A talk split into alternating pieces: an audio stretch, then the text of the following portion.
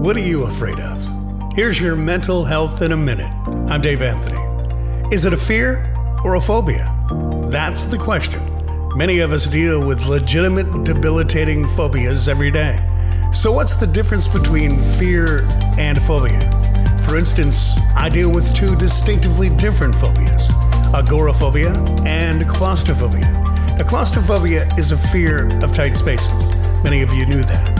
Agoraphobia, on the other hand, includes a fear of wide open spaces, crowds, which eventually turn into social anxiety. Agoraphobia can also happen while traveling, even short distances.